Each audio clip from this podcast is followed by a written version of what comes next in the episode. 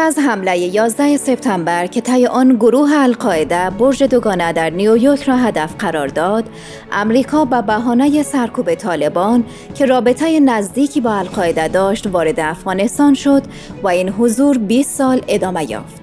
جنگ دو دهه اخیر در افغانستان اما هزینه سنگین جانی برای افغانها داشت که شاید در تاریخ کم سابقه باشد.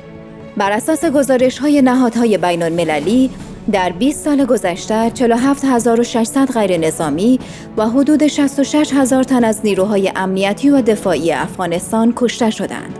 در کنار آن ده ها هزار تن از نیروهای طالبان و خارجی ها نیز قربانی این جنگ شدند. حمله امریکا به افغانستان و دائیه دوستی با دولت و ملت این کشور ظاهرا با محوریت نابودی تروریسم همراه بود. اما اگر اندک موشکافی انجام شود این دائیه ها وارونه عمل کرده و در حقیقت جفای در حق مردم افغانستان بوده که توجیه نمیپذیرد.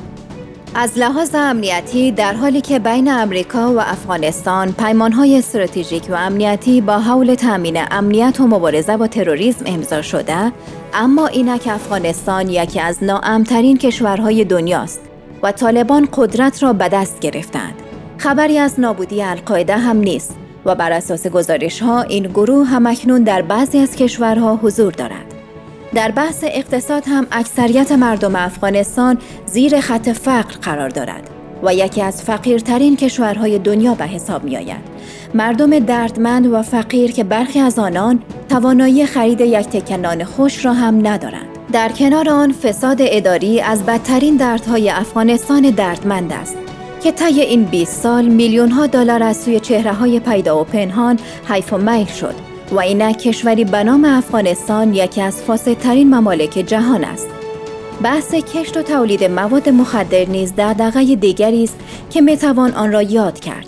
زیر سایه حضور نیروهای امریکایی، افغانستان بزرگترین تولید کننده تریاک جهان است با میلیون ها معتاد و بیمار اعتیاد. این اما پایان ماجرا نیست. در دو دهه گذشته به خاطر مشکلات امنیتی و اقتصادی حدود 6 میلیون افغان آواره شدند. تعدادی در آبهای اروپا غرق شده و تعدادی نیز در بدترین حالت ممکن در کمپ‌های یونان زندگی فلاکتباری را می‌گذرانند. با این حال 20 سال حضور امریکا در افغانستان در کنار اینکه گره مشکلات را به کورگره تبدیل کرد، افغانستان را در سطح دنیا منزوی ساخت. و عامل شد تا این کشور در گرداب بحرانهای گوناگون غرق شود. طولانی ترین جنگ امریکا بالاخره پایان یافت. اما به قیمت جان باختن هزاران افغان و افتادن افغانستان از پرتگاه سقوط تا جایی که یکی از قدرتمندترین اردوی منطقه از هم پاشید و نظام جمهوریت به فنا رفت.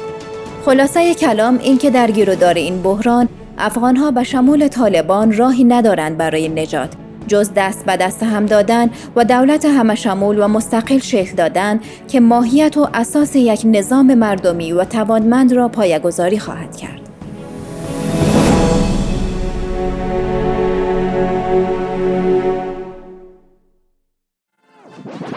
رادیو آرا